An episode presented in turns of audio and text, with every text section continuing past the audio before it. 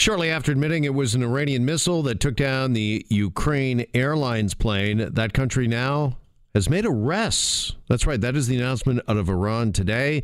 An Iranian spokesperson making that announcement saying uh, not much else really. Uh, really, no other details have been given or are known yet, other than the fact that, yes, arrests have been made.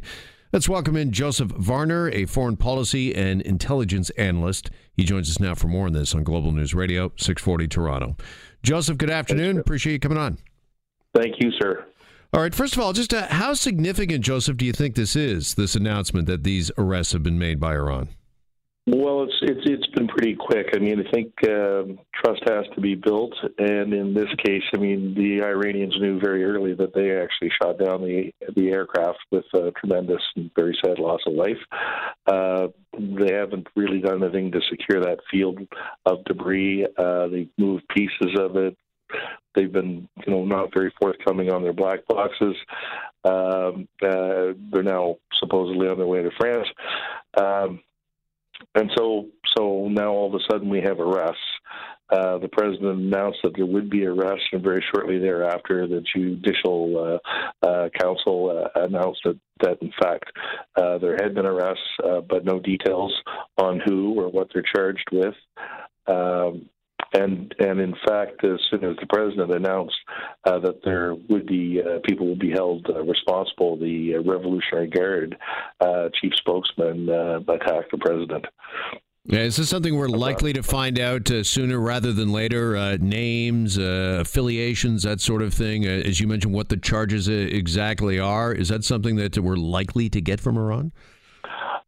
I suspect that the Iranians are going to want to do things very, very quickly here. Uh, whether or not uh, we ever get to the truth as to the people's identity or their involvement uh, or their or their responsibility, I think is is up in the air. I mean, the uh, the Iranians are very good at show trials. They're very good at uh, torturing people and, and forcing them to to testify to things that they haven't done or or haven't been involved in. And I I think you know the trust factor here is already shaken. Um, and I think there will be a lot of questions about who these individuals are. Well, you, you mentioned the word trust a couple of times. We're talking about trust. We're talking about accountability, not only for those uh, involved in this, but uh, by the Iranian government itself. How can Canada ensure that there is accountability and trust? What sort of steps, what sort of things can we do? Well, I think that the Canadian government has to uh, hold hold the government of Iran accountable for what it's done, whether it shot down the aircraft uh, accidentally or whether it shot down the aircraft intentionally. The Canadian government has to put the responsibility on the shoulders of the Iranian regime uh, that have been ratcheting up tensions in the Gulf for some time, uh, in the Middle East for years. Uh, to, it's the largest state sponsor of terrorism.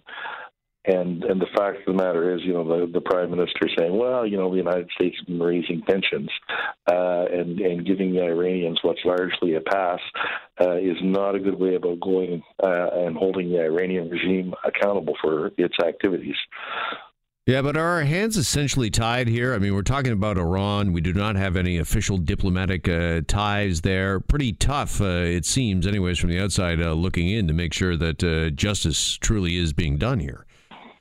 Well, I think again, I mean, I think uh, there's there's the court of international opinion, which is going to have to be brought to bear on the Iranian regime, and it's going to have to be pushed. Uh, but giving it a pass, like I said, as the as the prime minister has done, uh, and and blaming the United States is not an effective way about going and holding the Iranian regime accountable. All right. So, how does Canada do that, though, then, uh, Joseph? Uh, I mean, even if Canadian investigators get in there, at uh, what point are the Iranians going to say, well, listen, this is our jurisdiction, uh, not yours. We're conducting this investigation. This is on uh, our soil, uh, and these are our laws? They've essentially already done that in, in real terms. I mean, we're invited there to visit, but from what I understand, they've even bulldozed some of the debris field. so, you know, I don't think that we can expect, uh, you know, willing cooperation. They want this to go away as quickly as possible so they can get back to their other activities, destabilizing the region. So, having said uh, all of that, if we truly do want accountability, we want to get to the bottom of what really happened here, and we do want justice. Uh, does the Canadian government do they need to build a coalition? Do they need uh, friends when it comes to this to uh, you know make sure that Iran lives up to its duties of responsibility here? Absolutely, the government needs to to uh, build a network of friends uh, that are going to challenge the Iranian regime on this. Uh, they need to use the international tools that are at their their uh, uh, fingertips, whether it's uh, the United Nations or whether it's International Court at The Hague. the government has has an ability to put sanctions on the on the Iranian regime through a Magnitsky Act. It can ban uh, or uh, name certain organizations like the Iranian Revolutionary Guard as a terrorist organization to further put uh, pressure on the regime.